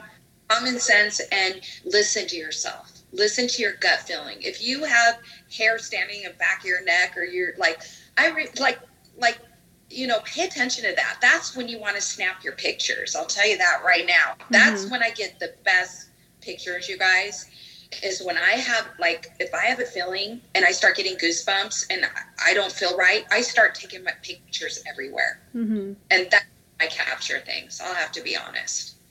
That's when I know that something's not right, and I'll just start taking pictures everywhere, or I'll, I'll get my EVP recorder out and I'll start asking questions. hmm But sometimes, like the Shanghai tunnels, I you know we would open them. Like sometimes I'd be the only one, right? And I could go down there and walk in the dark, right? Because it's pitch dark. I wouldn't even know because I know where everything is. there's times I can go down there, turn on the lights, everything's fine. There's times when I can barely get down there because I'm so scared. Whoa. And I, I, you know, so that's when you know that something's wrong. You mm-hmm. know what I mean? But that's when I say that's when you want to get your flashlights out. You want to get your camera. You want to do your, you know, EVP recessions or what have you. Is when you have those feelings. Mm-hmm. That's a good time to do that. My opinion. Those are my two cents. No, that's great. I mean, it makes perfect sense. You know, if you're like really tuned in to your surroundings and like really paying attention, then you know your body will tell you. Oh yeah, and see, people just ignore it. They don't pay attention to that mm-hmm. unless unless you've been doing this for a while, and then you start understanding, hey, something's not right, mm-hmm. or shouldn't be doing this. You know what I mean? So, but people, you know, don't pay attention, and that's why the more you do it, the more you start. You know, it's experience too. Yeah. It's just so I'm excited for you guys, though. Thank you. Thank you. Remember, I remember how how it was when I first started, like getting kind of getting more into it. You know, mm-hmm. it gets more exciting. It's almost the kill.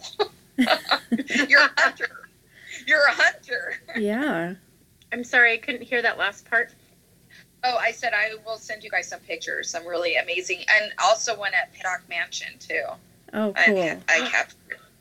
Yeah. So when I moved to, so I lived in Portland for 35 years, and uh, I left after COVID because you know it, it, was just tough for me after COVID, mm-hmm. and um, I went to Pittock Mansion to say goodbye. And my stepdad, my stepdad, really quick, he loves ghost hunting with me he's like my dad. I have two dads. I have a gold miner dad, and then I have my dad that's a drone. He's a commercial drone pilot, is what he does. Hmm. And uh, every time he's with me, even the first time I investigated, which was in early 2000, he always captures things. He even captured a picture of Michael getting strangled by an arm that Whoa. I still have. That's actually in our museum tunnels, in our tunnel museum. Um, but he went with me uh, to pack me up and you know to move back to Idaho and we went to Pittock Mansion and I just kind of wanted to say goodbye to everything, you know. Mm-hmm. And I was in the outside by the window and I took a uh, my dad I call him my dad, he's my stepdad too. He took a picture a couple of pictures of me looking through the window and I was sitting um, on the bench and in this picture it was really weird one picture they took, because he took several, was it looked like a black tunnel in the window, and then you see an angel on the top, like way in the back of the oh tunnel. We tried to debunk it because I made my dad take a couple more pictures, and mm-hmm. we couldn't capture it again. But I'll send that to you guys. That'd it was crazy. Amazing. Thank you so much. Yeah, it's crazy. He always takes the best pictures. I don't know. He doesn't even mean to. He just like stupidly takes pictures. Um, yeah, the most famous picture, and I believe that that's on the most haunted, is my dad's picture. Um, when Michael was giving a tour, and my dad came down for the first time. He'd never seen the tunnels, and this was years ago. And Michael was giving a tour. My dad was down there, my stepdad that I told you about. And back then, it was just digital cameras. Back then, nobody really used their phones that mm-hmm. much. And um, my dad and Michael started choking and he was giving this tour by the the jail cell and he was choking. And then my dad instead of helping him my dad takes pictures of him. I was like okay. So then michael's fine. He stops choking right? And he's done. And you know he's fine and we never talked about it again. So my dad goes back to idaho with my mom and he's on the uh, computer and he's downloading all these pictures they took right of the tunnels and everything. And you know we didn't even expect he wasn't looking for anything you know just thought it was cool. Mm-hmm. so my mom's sitting there at the chair and my dad like leaves for a minute and my mom sees the picture and she's freaking out. She's like dad get in here. What what is this? What is this? So you you see Michael giving a tour, and you see a hand around his neck with a long arm. Oh my god! And then you see ears in the background, and so that's we were nuts. like, okay, Yeah, and back then you didn't, you couldn't really um, fix your pictures. There's not really a lot of photoshopping. Yeah. So you know, like now you can do anything to a picture. You can make you even look like a ghost if you Mhm. wanted to. So anyway, we we went back there after everything, and we tried to take pictures and try to like do the same thing, and we could never capture it.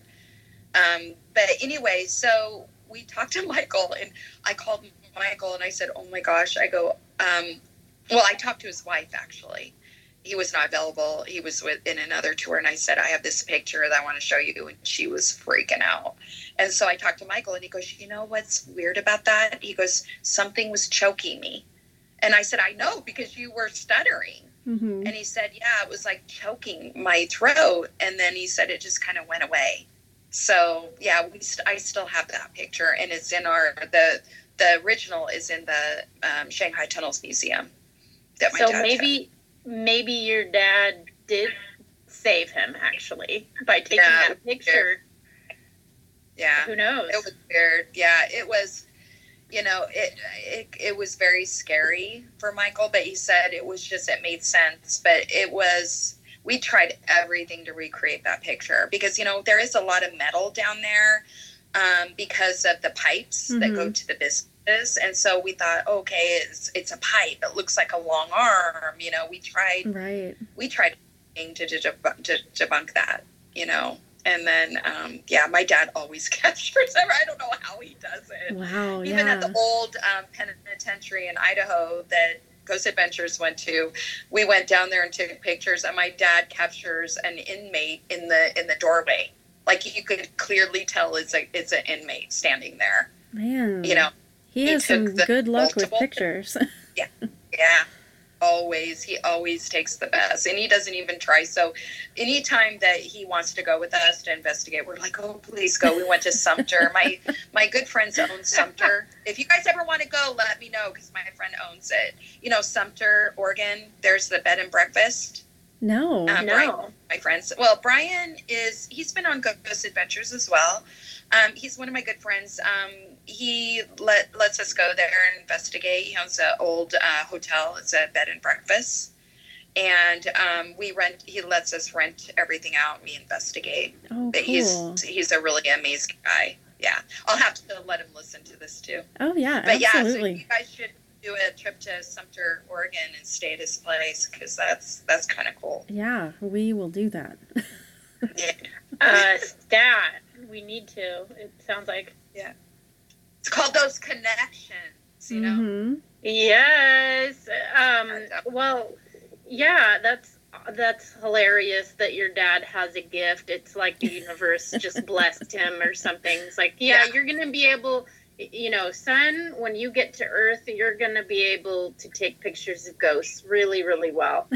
Yeah, like he doesn't even try. That's what's so weird. And he had it. He had a, um, uh, a paranormal uh, thing that happened to him when he was like in his twenties. You know, in Boise, where he stayed. He said that there was a old man with a trench coat that you know he kept thinking he was seeing, and then he found out that this guy that owned it was always very protective of the house and that was the room he was in so he you know he did have some experiences before when he was younger so you know i don't know if that could be it you know but yeah he's got some he's been through some things too Which is- God, a, a, Yeah. a ghost in a trench coat. I can't think of things much creepier than Yeah. that. well, Is the he gonna blast you? Yeah, I mean- the realtor told my dad, which you know he's my stepdad. I call him dad, but he she even said, yeah, that's you know that people won't stay there because things keep happening. And so this was in Boise, Idaho, so it can happen anywhere. hmm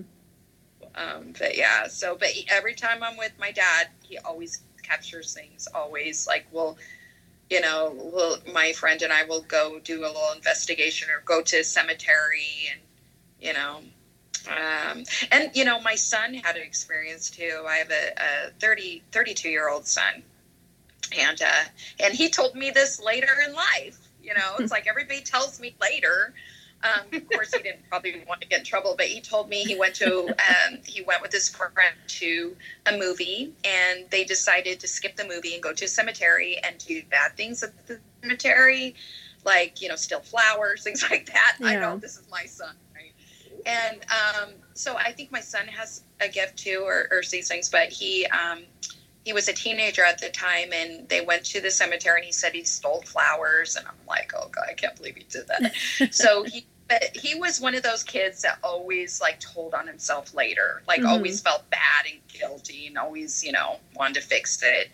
And so his parent his the his best friend's mom picked him up from the theater and and justin said that he was in the back of the car by himself because the friend was sitting with his mom they were driving back and he said he looked and there was an old woman in a pair of pajamas long gray hair going like this like having the, her hand out because justin had her flowers Whoa. and um, Justin said he kept rubbing his eyes. I go, well, Justin, were you stoned? Were you drunk? He's like, no, mom. I was like, no, I was nothing. And he kept rubbing his eyes, and he looked, and she was still there, holding out her hand. So she, so Justin told the best friend's mom what he had done, and please take him back to the cemetery so we can get back the flowers. And so um, he said he found the grave, and it was an old woman. She died of old age and he put it back and he said he never saw her again but yeah so you know there's things that you know um, a lot of my family members actually cousins my sister Mhm. um, all had experiences you know um, with something so wow. In the family Wow. I don't know if you know about uh, the history of this podcast, but um, my, you know, our paranormal story, I mean, it started before I met Heather. You know, like, I know I probably, yeah, I think I had an experience before I met Heather, and I'm sure Heather had an experience before me Mm-hmm.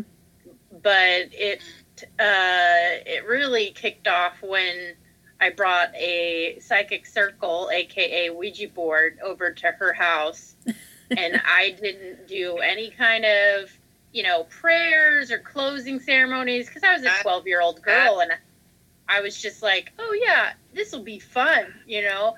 And uh, yeah, and her house was haunted after that, and I didn't put two and two together until I was in my like yeah that Mid- it brought it in yeah exactly and Yep. Yeah. Yeah, it does. And, you know, it's so funny you brought that up. Um, that's one thing Michael never allowed was a Right. Ouija board. He was so against it. And what's weird about that, you guys, is so bringing up Michael, when he passed away, he passed away the weekend after his last episode aired, which he was friends with Ozzy Osbourne and Jack Osbourne as well Mm-hmm. um, it- most of the time not like really super good friends but sometimes they'd come and visit. And um, so the last episode he was on was Portals to Hell. And i hadn't talked to michael for like two years before that because i had quit and it wasn't on good terms. I mean we weren't fighting or anything. It's just i think i hurt him a lot when i quit because Mhm. he didn't want to quit. He wanted the tunnels to go on and he thought that i could carry it and it was just a long story. But when I watched that episode, you know, they did the new, um, you know, part of the tunnels.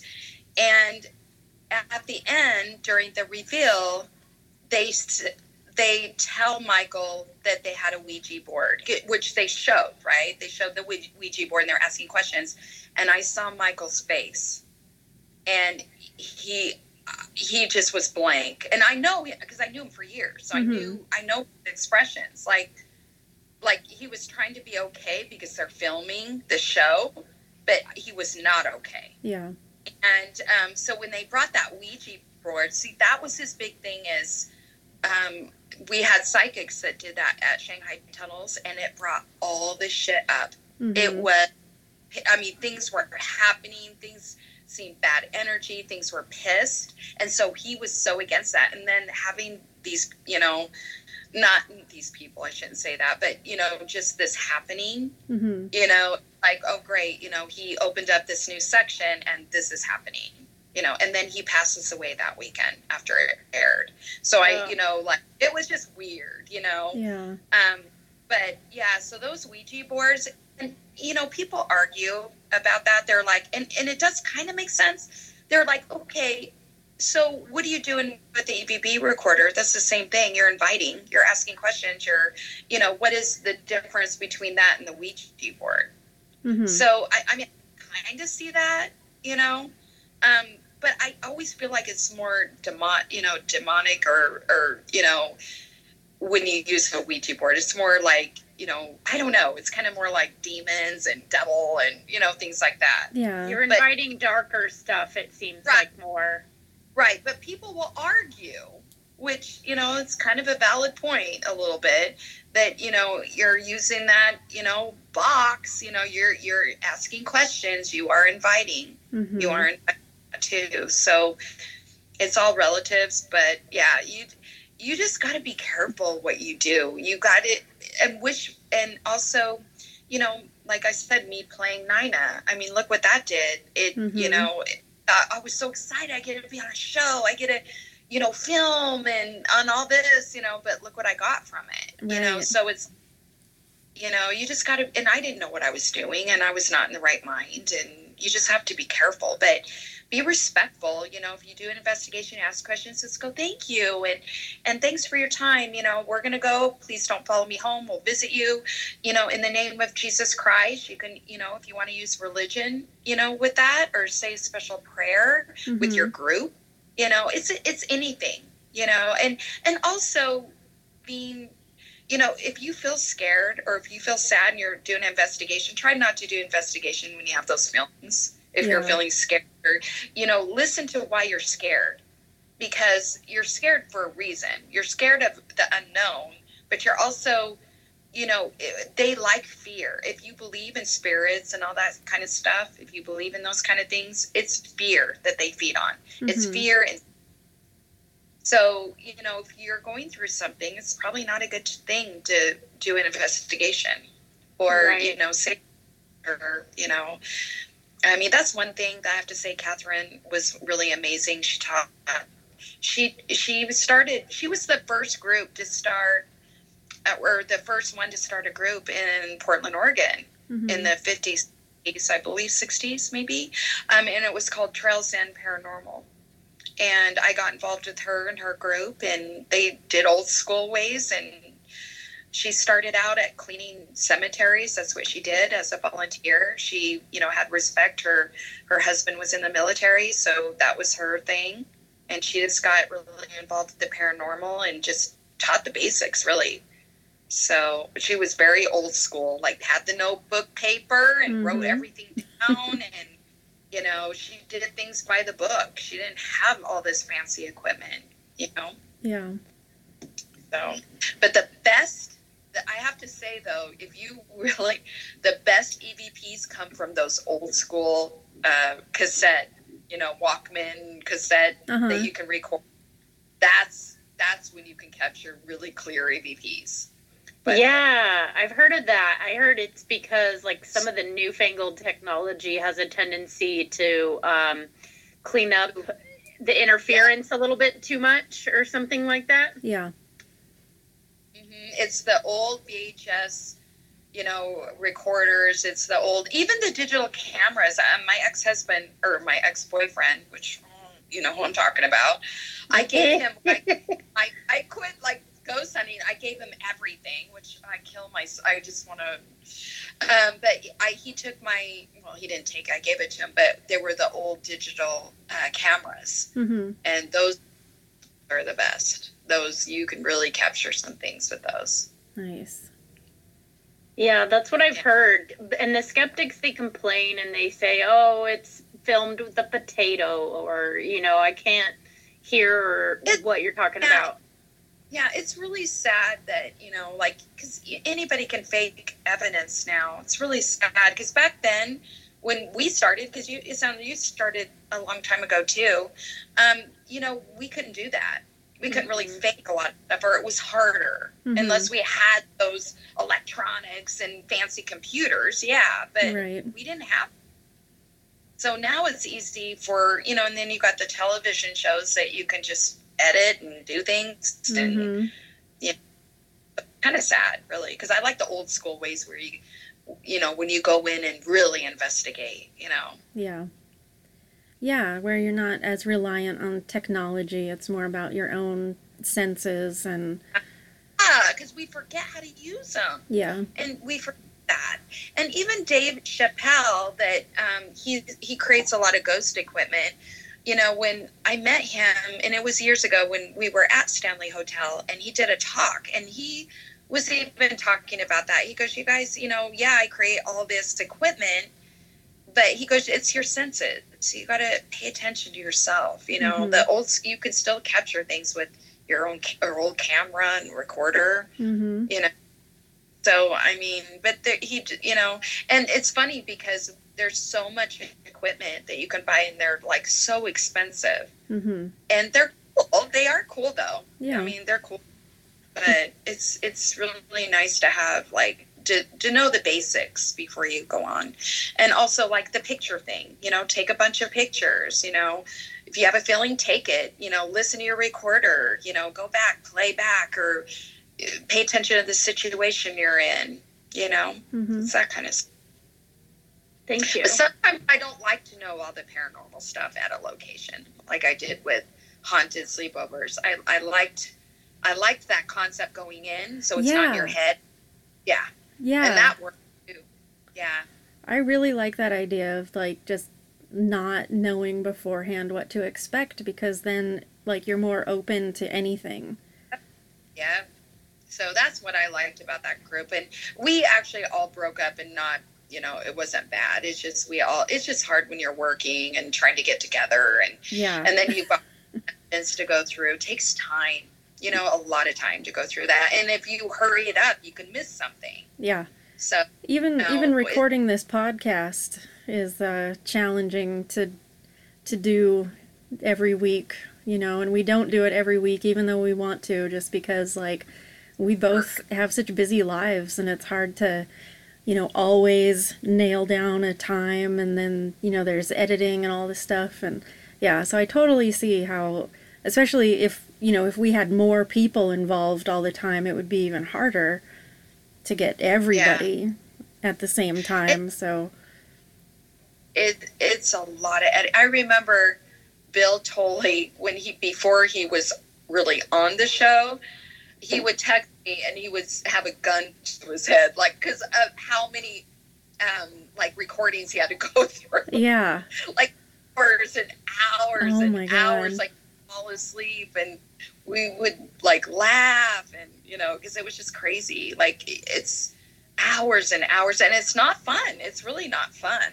Oh yeah. It's fun i bet it's so tedious yeah most of it you don't get anything and mm-hmm. so you're listening to white noise and then you get sleepy and that's when i tell i used to tell my you know when i was training um, my group how to investigate i go when you get tired you need to stop because then you're going to miss something mm-hmm. you know so, but then you, and then it's sad because you have to take a break, and there's like what 14 more hours of listening to white. you know, it's yeah, not easy. Yeah, it's not easy at all.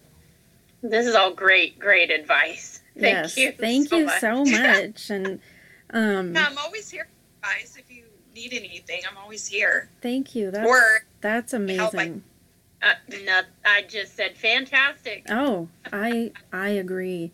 Um, yeah, so we're we're almost at two hours now. So, um, yeah, if paranormal can be talk forever. Oh, I know. Oh, yeah, we we just talk and talk and talk. But we've been friends since 1993, so you know, I mean, we just we just talk and talk and talk. So, um, that's awesome that you guys have been friends for so long. That's awesome. Yeah, she was 10 and I was 13 when we met, and we were just like instantly friends, and we've been friends ever since.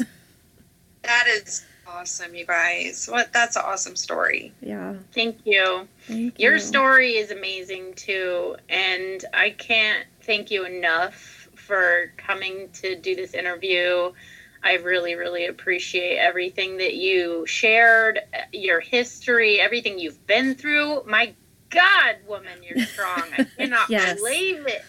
You know, I've been asked to write books. I've had, you know, like a separate book with paranormal, separate book for human trafficking, and then I try to go through it. And then it, you, you know, anytime you want to write a book or whatever, you have to go through that pain again. Mm-hmm. And then, so you know, I always say that you know it's in the works, but you know, I I don't know. Yeah. it's like you can't. It's like you can't make this shit up. You know. Right. Heck yeah. Like, how did? Yeah, it's weird. It's weird. Yeah, well, thank you so much for spending this time with us, and we'll keep in touch. And you know, if you ever want to come talk to us again, we would love that. Yeah, and let me know if you guys want to reach out, or I'll let you know if I visit Portland. Yes, and, uh, please. yeah, let's them investigating. That'd be fun. Awesome. That would be amazing. Great. Well, uh, you heard it here, listeners. Insane. Yes. Yeah. All right. Absolutely. Well, thanks everybody for listening. Um, and We're gonna love you. We're gonna miss you. We're gonna love you. We're gonna miss you. And um, uh, bye. Bye. Bye.